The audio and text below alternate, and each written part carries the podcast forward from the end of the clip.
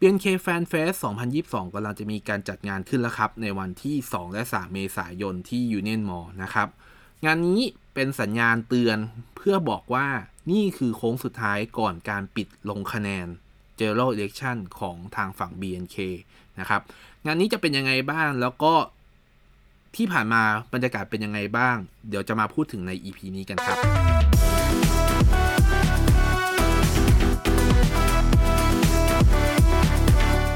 ชลแบงค์พอดแคสต์พอดแคสต์ที่พูดถึงวงการไอดอลในมุมมองของการทำการตลาดและคอนเทนต์ สวัสดีครับ EP ที่ 53 ของชลแบงค์พอดแคสต์ครับ EP นี้อย่างที่เกริ่นไปครับว่าผมจะมาพูดถึง BNK Fan Fest นะครับ แต่ว่าจะเป็น BNK Fan Fest ที่เป็นภาพรวมทั้งหมด ซึ่งณตอนที่ผมอัดพอดแคสต์ตอนนี้อยู่เนี่ย ผมจะยังไม่รู้รายละเอียดมากสักเท่าไหร่นักนะครับ แต่ว่าสิ่งที่ น่าจะพอเราได้ก็คือบรรยากาศที่มันเกิดขึ้น และการคาดการณ์ของงานที่กำลังจะเกิดขึ้นในครั้งนี้นะครับ เป็นความคิดเห็นของผมแล้วกันนะครับ ส่วนหนึ่ง จริงเราต้องบอกครับว่าแฟนเฟสครั้งนี้เป็นงานแฟนเฟสเพิ่งจะมีครั้งที่ 2 เองครับ ปกติแล้วแฟนเฟสเองจะเป็นงานที่ออกมาคู่กันกับการเลือกตั้ง General Election ซึ่งเป็นช่วงสัปดาห์ 2 สัปดาห์สุดท้ายก่อน การปิดลงคะแนนเสียงเลือกตั้งนะครับ จริงแล้ววัตถุประสงค์ของงานนี้จริงหลักๆ แล้วก็คือว่าเป็นการที่ให้ด้อมแต่ละด้อมนะครับ หรือว่าแฟนด้อมแต่ละบ้านเนี่ยได้มาจัดบูธนะครับ เพื่อมาเชียร์ up น้องๆ member ที่เขาเชียร์อยู่นะครับแล้วก็รวมไปถึงว่าเป็นการ raise fund นะครับ หรือว่าเป็นการระดมทุน ระดมเสียง ระดมเงินโหวตนะครับ เพื่อที่จะเอาไปโหวตน้องในช่วงโค้งสุดท้ายหลังจากที่มีการประกาศผลด่วนทั้ง 2 ครั้ง นะครับด้วยรูปแบบของงานนะครับก็คือเป็นการจัดบูธนะครับก็มีบูธของแต่ละบ้านนะครับซึ่งก็จะมีโปรเซสในเรื่องของการจับฉลากหรือการเรียงตัวอักษรอะไรก็ว่ากันไปนะครับ อันนี้คือเป็นสิ่งที่ผมไม่ทราบได้ต้องบอกอย่างนี้นะครับแล้วก็มีการตกลงกันข้างหลังอีกทีนึงว่าใครจะได้อยู่บูธไหนนะครับ แต่ว่าอย่างที่บอกครับว่าวัตถุประสงค์หลักๆ ก็คือว่าเป็นเป็นงานที่ถูกจัดขึ้นมาเพื่อให้แฟนคลับ หรือว่าบ้านแต่ละบ้านอะได้มาทำให้คน ภายนอกหรือว่าคนที่สนับสนุนอาจจะไม่ได้อยู่ในด้อมนี้นะครับ ได้มาเห็นได้มาเฮ้ยเราอยาก support หรือว่าเขาอาจจะไม่รู้จักโลกออนไลน์เลย นั่นคือสิ่งที่มันเราจะสามารถเจอได้ในงานออฟไลน์ หรือว่างาน Fan Fest ครั้งนี้นะครับงาน Fan Fest ครั้งแรกครับ จริงๆ ผมมีโอกาสได้ไปร่วมงานด้วยนะ ก็คือแบบผมต้องนั่งรถไป เพราะว่ามันเป็นงานที่ถูกจัดขึ้นที่ Central WestGate ครับ ซึ่งถ้าวัดจากบ้านผมที่ผมอยู่เนี่ยแถวๆ สะพานควายแถวอารีย์ครับมันค่อนข้างไกลมากๆครับ แล้วก็ต้องนั่งรถประมาณ 2-3 ต่อครับก็คือนั่งมันมีรถไฟนะครับ รถไฟลอยฟ้าที่มันสามารถไปถึงที่ Central WestGate หรือว่าบางใหญ่ได้เลยครับ แต่ว่านั่งทีนึงก็นั่งแบบหลักชั่วโมงหนึ่งนะครับ ไปกลับก็รวมๆ2ชั่วโมงครับณตอนนั้นตอนที่จัดงานครั้งแรกก็คือเป็นการจัดตอนปี 2018 นะครับ ช่วงปลายปีก็คือวันที่ 22 แล้วก็ 23ธันวาคมนะครับณตอนนั้นเองเป็นการจริงๆมันเป็นการที่ผมไปแล้วก็ไม่ได้คาดหวังอะไรครับ แต่ว่ามันเป็นการที่อยากไปดูมากกว่าว่าไอ้งานแฟนเฟสมันมีอะไรบ้าง มันเป็นยังไงบ้างนะครับ เราก็ได้แต่อ่านรายละเอียดเบื้องต้นครับว่าโอเคงานนี้จะมีแบบการจัดบูธของเราแฟนคลับ มีงานการแสดงบนเวทีนะครับ แล้วเราก็ไม่รู้ครับว่ามันจะมีงานเอ่อมีการแสดงของทาง member หรือเปล่าหรือจะมี member มาหรือเปล่านี้เราไม่รู้เลย แต่ว่า เอาเข้าจริงปั๊บงานนี้ครับ พอได้เห็นภาพรวมจริงก็คือมันจะมีทางการแสดงของทางบ้านแฟนคลับเองด้วยเพื่อแนะนำตัวให้รู้จักว่าบ้านเป็นบ้านแฟนคลับบ้านไหนนะครับ แล้วก็ support น้องคนไหน แล้วก็รวมไปถึงแบบสามารถก็เชียร์ up หรือว่านำเสนอน้องได้อย่างเต็มที่ครับก็คือมาเปิดโอกาสเป็น open ให้กับบ้านทุกบ้านที่ที่อยากที่ได้มาแสดงนะครับที่มาแสดงในบนเวทีนะครับ รวมไปถึงว่า จริงๆเราก็มีน้องๆ member ที่มาทำการแสดงด้วยนะครับ แต่ว่าตอนช่วงนั้นผมไม่ได้อยู่นะครับ แล้วก็จริงเราก็จะมีคลิปตำนานคลิปหนึ่งครับ ก็คือสามารถไปดูได้ที่ช่องโคตรคูลนะครับ ก็คือบินคุณโอ๊ต ปราโมทย์ที่ตอนนั้นก็คือ support น้องเจนนะครับ ก็ไปร้องเพลงด้วย ซึ่งก็ถือว่าเป็นไฮไลท์ของงานนะครับ แต่ว่าอย่างที่บอกครับผมไม่ได้ไป ผมไม่ได้ไปดูช่วงนั้นนะครับ เอ่อณตอนนั้นครับก็คือผมได้ไปประมาณอยู่งานประมาณ2-3ชั่วโมงแหละ แล้วก็ผมรู้สึกว่าเออผมรู้สึกว่ามันสนุกมากๆเลยนะ ในแง่ของว่าเออคอนเซปต์ของการจัดงานก็คือการที่ทำให้คนที่บ้านคนที่เป็นแฟนด้อมนะครับ ได้เจอกับแฟนคลับจริง ๆ รวมไปถึงว่าแต่ละบ้านเองก็ได้ได้เห็นว่า เออ บ้านแต่ละบ้านมีเซจี้มีกลยุทธ์มี tactic ในการที่จะระดมทุนแบบไหนบ้าง ซึ่งณตอนนั้นเป็นการระดมทุนมันจะมี 2 แบบก็คือมีขาย official มีมีไม่ใช่ official goods นะครับ มีขายกูดของบ้านนั้นๆนะครับ มีเล่นเกมนะครับ มีเล่นเกมมีเอ่อมีบริจาคโหวตก็มีครับ เพราะว่ายุคนั้นก็คือว่ามันเป็นโค้ดโหวตแล้วก็คือสามารถเอาโค้ดโหวตเนี้ย ส่งไปให้กับทางบ้านเลย อย่างตอนนั้นผมก็จำได้เลยครับผมถ้าผมจะไม่ผิดรู้สึกผมจะให้บ้านบ้านปูเป้มั้งครับ แล้วก็ผมซื้อโหวตมาปั๊บแล้วก็เออผมอยากให้โหวตก็ให้โหวตไปเลยนะครับ ก็คือแบบให้ทางบ้านไปจัดการโหวตต่อเองได้ซึ่งจริงๆแล้วเราสามารถโหวตเองก็ได้ครับ แต่ว่าในณตอนนั้นเองมันสามารถที่จะได้ร่วมกิจกรรมหรือได้ของรางวัลอย่างนี้เป็นต้นนะครับ ก็มันถือว่าก็เป็นอีกวิธีหนึ่งที่สามารถกระตุ้นให้คนแบบอยากจะโหวตอยากจะ support ได้นะครับ เออยุคนั้นต้องบอกอย่างหนึ่งว่าเป็นยุคที่ยังไม่มีโควิดด้วยครับ แล้วก็เป็นยุคที่เราไม่ต้องใส่แมสครับ เราก็จะเดินแบบสบายปากสบายหูนะครับ ก็ต้องบอกงี้ครับ แล้วก็เป็นอะไรที่ผมรู้สึกว่ามันรู้สึกว่า relax รู้สึกงานมันแบบ relax ผ่อนคลายเป็นกันเองมาก ๆ มันมีแต่มวลความรักของแฟนคลับที่มีให้กับ member นะครับ ซึ่งณตอนนั้น ณตอนนั้นเองผมรู้สึกว่าผมชอบงานนี้มากๆนะครับ ถึงแม้ว่าผมอาจจะไม่ได้รู้จักใครสักเท่าไหร่นักในช่วงเวลานั้นนะครับ ก็เลยทำให้รู้สึกว่า เออ ตอนนั้นเออ เราได้เจอ เออ คนนี้เราเคยเห็นในช่อง YouTube นะ คนนี้เราเคยเห็นใน ใน square บ้านนี้เป็นต้นนะครับ หรือว่าในในทวิตเตอร์อย่างที่ผมปกติผมจะเล่นทวิตเตอร์เป็นส่วนใหญ่นะครับ ก็ได้เห็นตัวเป็นๆนะครับ แล้วก็ได้เห็นการแสดงได้เห็นเออบ้านนี้เป็นอย่างนี้นะเขาทำอะไรอย่างนี้ครับนั่นซึ่งมันเป็นสิ่งที่ผมรู้สึกว่ามันเปิดหูเปิดตามากๆครับสำหรับการไป FanFest ครั้งนั้น การ FanFest ครั้งนั้นครั้งนั้นก็คือเป็น General Election ครั้งที่ 1 ซึ่งเป็น General Election ที่มีแค่รุ่น 1 กับรุ่น 2 ลงนะครับ พอย้ายมาเป็น ตอนนี้นะครับเดี๋ยวเดี๋ยวก่อนที่ผมจะมาเป็นยุคนี้ครับ จริงแล้ว General Election ครั้งที่2นะครับที่ถูกจัดขึ้นตอนช่วงปี 2020 นะครับ ต้องบอกอย่างนี้ว่ามันจะต้องมีงานแฟนเฟสแบบนี้เหมือนกันนะครับ แต่ว่าณช่วงเวลานั้นครับมันมีเรื่องใหญ่ๆสองเรื่องที่เกิดขึ้น แล้วก็ทำให้เป็นสาเหตุให้ไม่สามารถจัดงานตัวแฟนเฟสขึ้นมาได้นะครับ อย่างแรกเลยครับก็คือเรื่องโควิดนะครับซึ่งก็เป็นฮอตอิชชูณช่วงเวลานั้นนะครับอย่างที่2ครับก็คือเรื่องดราม่าที่เกิดขึ้นเกี่ยวกับการบริหารบริหารresource นะครับบริหารสถานที่ของทางบริษัท i อแอมนะครับซึ่งผมว่าถ้าแค่ย้อนกลับไปดูนิดนึงก็เราก็พอจะรู้แล้วครับว่ามันเกิดอะไรขึ้นนะครับ ว่า การที่ให้คนอื่นมาใช้สถานที่มาใช้ theater ซึ่งมันผิดวัตถุประสงค์ หรือว่าผิดความตั้งใจณตอนแรกที่มีการตั้ง theater ขึ้นมาจากเงินของ BNK Founder ทั้งหลายครับ มันก็เลยทำให้รู้สึกว่า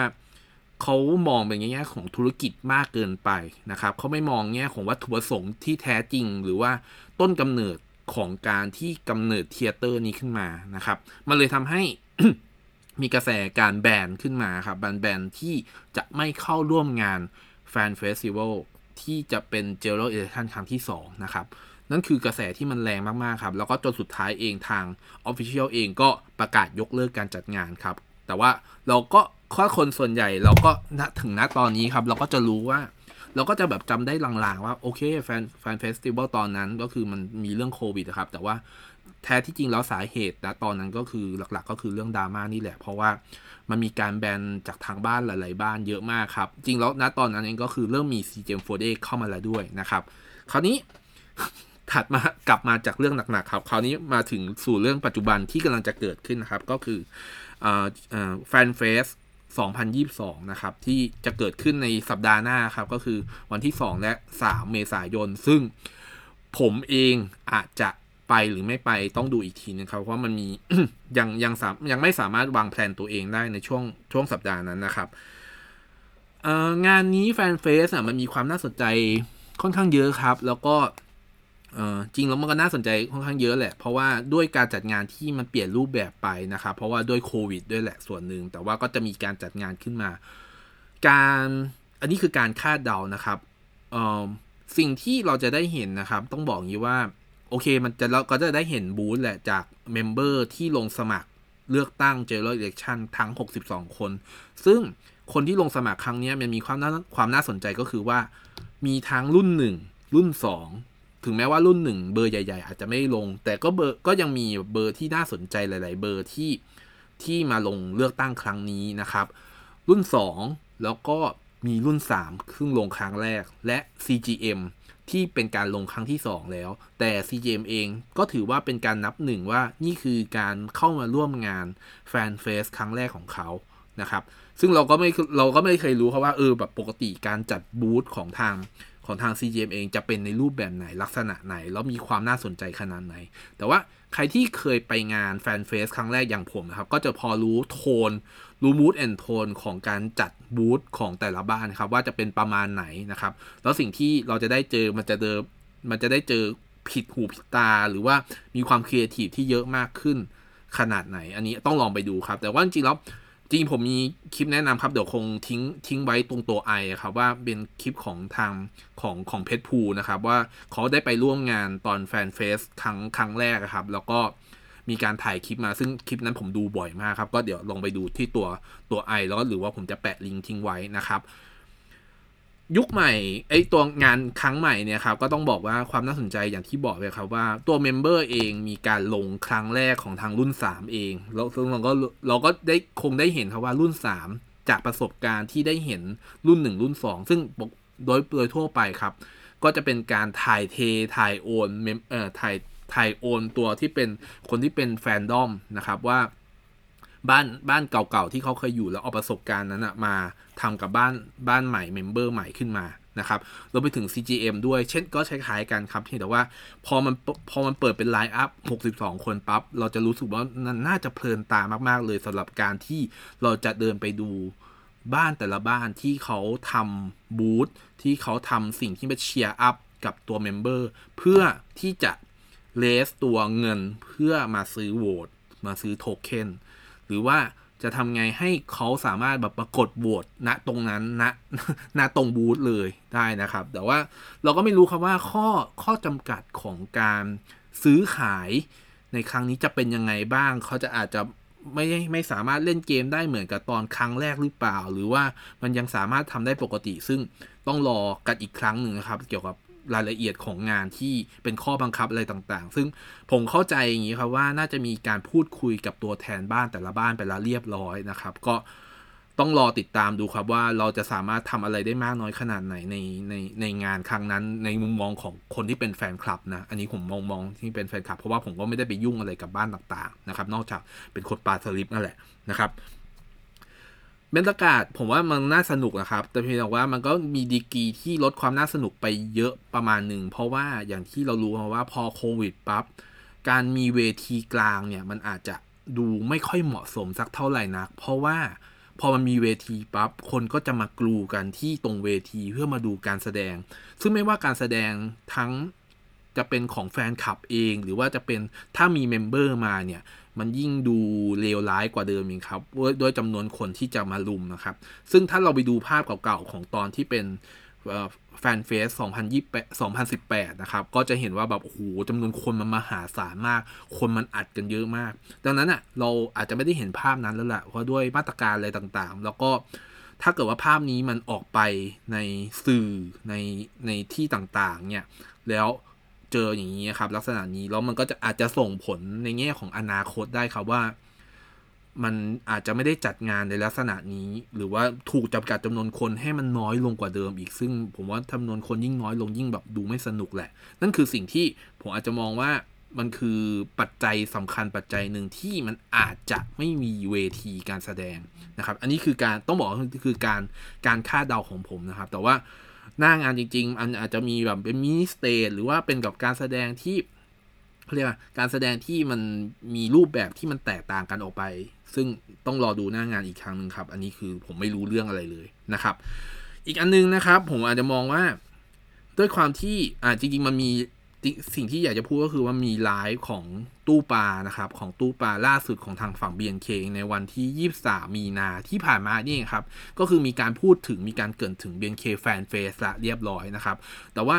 ด้วยเมมเบอร์ที่มีการพูดถึงโดยส่วนใหญ่ครับเมมเบอร์เขาก็ไม่ได้ไปร่วมงานครับเมมเบอร์ไม่ได้ร่วมงาน แล้วก็ด้วยด้วยความที่ทิ้งช่วงระยะเวลามันค่อนข้างนานพอสมควรแล้วมันก็เลยทำให้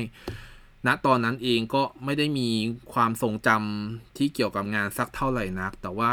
เมมเบอร์หลายคนก็ไม่ได้ไปร่วมงานครับ ก็ต้องบอกว่ามันเป็นผมว่ามันถือเป็นโอกาสอันดีมาก ๆ เลยนะ ที่เมมเบอร์เองอาจจะได้เห็นหรือได้ดูบรรยากาศจริง ๆ หรือว่าได้ลงไปสัมผัสบรรยากาศจริง ๆ ที่งานนะครับที่งานที่จะมีการจัดขึ้น ซึ่งแต่ว่า น้องก็แลกกับความเสี่ยงอะครับบางแง่ของว่าโอเค ถ้ามีเมมเบอร์มาปั๊บจะมีการจัดการมีดูแลยังไงนะครับ แต่ว่าก็ต้องบอกอย่างเงี้ยมันมันมันมันแลกกันเนาะเพราะว่าผมเราก็เราผมตัวตัวผมเองตอนที่ดูไลฟ์นะครับ ก็ยังรู้สึกว่าเมมเบอร์รู้สึกยังห่างไกลกับการที่แบบเออแบบเออตัวแฟนคลับเองเขามาทำบางสิ่งบางอย่างเพื่อมา support นะครับ เขาก็บอกว่าเออเขารู้สึกโอเคเขารู้สึกขอบคุณแล้วแต่ว่ามันผมว่ามันจะดีมากกว่านี้ เพราะมันจะดีทั้งสองฝ่ายทั้งตัวเมมเบอร์เองทั้งตัวแฟนคลับเอง ถ้าเกิดว่าเออการได้เห็นบูธจริง ๆ การได้เห็นความรักที่มันมีเกิดขึ้นจริง ๆ หรือว่าการที่ ตัวแฟนคลับที่กลุ่มแฟนคลับเองที่ทำเพื่อ support เนี่ยเขาได้เห็นว่า โอ้โหเมมเบอร์เขาได้ได้มาดูได้สัมผัสจริงๆ มันจะเป็นยังไงครับ ซึ่งมันจริงบรรยากาศความรู้สึกมันแตกต่างกันมากเลยนะ ระหว่างการดูในคลิปกับการที่ได้เห็นจริง ๆ นะครับแต่ว่านั่นครับนั่นคือสิ่งที่บอกว่าเป็นความเสี่ยงในแง่ของการ physical นะครับในแง่ของ social distancing นะครับแต่ว่า ผมอาจจะมองแบบเป็นโลกสวยมาก ๆ เลยก็คือ อยากให้เมมเบอร์ได้มาสัมผัสได้มาลองเห็นด้วยตัวด้วยตาของเขาเองมากกว่านะครับ มันก็จะผมว่ามันจะทำให้รู้สึกว่า มันยังมีคน support ยังมีคนคนที่เขารักกลุ่มคนที่เขารักตัวเมมเบอร์นั้น ที่เขาทำเพื่อเมมเบอร์คนนั้นจริง ๆ นะครับเอ่อสำหรับอันอื่น ๆ เรื่องอื่น ๆ นะครับ ผมอาจจะมองว่ามันเป็นเรื่องที่ มันก็คือเป็นช่วงที่ตึงพอสมควร ต้องบอกตึงพอสมควรแหละเพราะมันเป็นอย่างที่บอกครับมันคือโค้งสุดท้ายจริงๆแล้วสำหรับการเลือกตั้งการลงคะแนนเสียงเลือกตั้งนะครับ เพราะว่าตอนที่ผมอ่านอย่างนี้ก็คือเพิ่งผ่านการประกาศผลด่วนครั้งที่ 2 ไป แล้วก็เป็นการประกาศผลด่วนครั้งที่ 2 ที่ไม่มีการแจ้งคะแนนบอกด้วยนะครับ ก็เลยทำให้รู้สึกว่าเรามันไม่สามารถคาดเดาได้ แต่มันเป็นการลุ้นที่สนุกมากๆนะครับ แล้วก็เรื่องเรื่องอาจเรื่องหนึ่งก็อาจจะฝากไว้ก็คือว่าก็ เหมือนกับที่ผมพูดไปครับว่า ใช้จ่ายก็คือการใช้ใช้จ่ายครับ เข้าใจว่าเรารักน้องครับ เรารักเมมเบอร์แต่ว่าก็ต้องกลับมาดูด้วยครับว่าสถานะสถานภาพทางการเงินของตัวเองเป็นยังไงบ้างนะครับ ก็เอาแต่พอดีนะครับ เอาที่เราสามารถ support ให้ได้ เหมือนกับที่น้องๆเมมเบอร์หลาย ๆ คนก็เหมือนกับเป็นเทรน hint เป็นคำใบ้หรือว่าเป็นสิ่งที่เขาพูดอยู่ตรงๆ ครับว่า เอาที่เท่าที่ไหว เท่าที่เราสามารถให้ได้นะครับ จะ ถึงยังไงจะเป็นยังไงมันก็เป็นสิ่งที่เราไม่สามารถ control ได้ เรา control สิ่งที่เราสามารถ control ได้ด้วยตัวเองนะครับ นั่นคือสิ่งที่มันกำลังจะเกิดขึ้นในช่วงอีกไม่กี่สัปดาห์ที่ผ่านอีกไม่กี่สัปดาห์ที่กำลังจะมาถึงนะครับ และวันที่ 9 เข้าใจวันที่ 9 นะครับ ก็เป็นการประกาศผล ซึ่งก็เพิ่งจะเมื่อคืนนี้ครับเมื่อคืนก่อนที่ผมจะอัดพอดแคสต์ตอนนี้ก็มีการประกาศมาแล้วละว่าจะมีการจำหน่ายบัตรมีขายบัตร ซึ่ง มันก็จะย้อนกลับไปอีกว่า นี่คือการประกาศ General Election ที่คนจะได้เห็นกันสดๆ ที่ไม่ได้มานั่งดูในในในในเขาเรียกในสตรีมมิ่งที่เขาถ่ายทอดสดออกมา หรือว่าในซูมที่เมมเบอร์ยกแนะนำตัวทีละคนนี้เป็นต้นนะครับ ก็น่าจะเป็นบรรยากาศอีกบรรยากาศหนึ่งที่มันน่าตื่นเต้นมากๆ ซึ่งถ้าผมมีโอกาสนะครับ ก็อยากจะไปดูสักครั้งหนึ่งนะครับ สักครั้งหนึ่งซึ่ง มันก็อาจจะเป็นการเขาเรียกว่าเมมเบอร์บางคนก็อาจจะเป็น General Election ครั้งสุดท้ายนะครับ แล้วก็ครั้งต่อไปก็จะเป็นอีกเซตหนึ่งขึ้นมา ซึ่งเราก็ไม่รู้ว่าจะมีรุ่นใหม่ขึ้นมาหรือเปล่า หรือว่ารูปแบบการจัดงานจะเปลี่ยนเปลี่ยนไปอีกหรือเปล่า ซึ่งเราไม่มีการคาดไม่มีใครคาดเดาได้นะครับ นั่นคือสิ่งที่ขอพูดถึงใน EP นี้นะครับ แต่ว่ามันอาจจะไม่ได้ ต้องบอก EP นี้มันอาจจะไม่ได้มีความที่เป็น business หรือว่าเป็นคอนเทนต์สักเท่าไหร่นักนะครับ แต่ว่าเราจะมองว่า การจัดอีเวนต์อีเวนต์หนึ่งเนี่ย มันก็คือการที่ทำให้มันเกิดแรงกระเพื่อมบางสิ่งบางอย่าง เพื่อทำให้นอกจากว่าทำให้มันมีการกระแสการโหวตเพิ่มมากขึ้น เม็ดเงินในการโหวตเพิ่มมากขึ้น อันนี้ผมลืมพูดถึงว่า พอจัด festival ครั้งหนึ่งปั๊บหรือมีอีเวนต์อะไรที่มัน trigger ครั้งหนึ่งปั๊บยอดขายมันจะขึ้นมาเองอัตโนมัติด้วยครับหรือมันเป็นการแบบกระตุ้นมีการเล้า เล้าตัวตัวแฟนคลับเองให้แบบเอออยากจะโหวตอยากจะโหวตแต่ว่าผมย้อนกลับไปสิ่งที่ผมพูดไปเมื่อสักครู่นี้เลยครับว่า เอาทำแต่พอประมาณตามตามที่เราสามารถที่จะ support ให้ได้นะครับ แต่นั่นคือถ้ามองแบบภาพรวมก็คือมันคือ money game ครับ money war โลกแห่งธุรกิจการแข่งขันกันด้วยเม็ดเงินนะครับ อย่าให้บางสิ่งบางอย่างมา control เราได้ เราต้องคอนโทรลเราด้วยตัวเองนะครับ โอเคครับ EP นี้น่าจะมีประมาณนี้ครับ ไว้พบกัน EP ถัดไปครับ สวัสดีครับ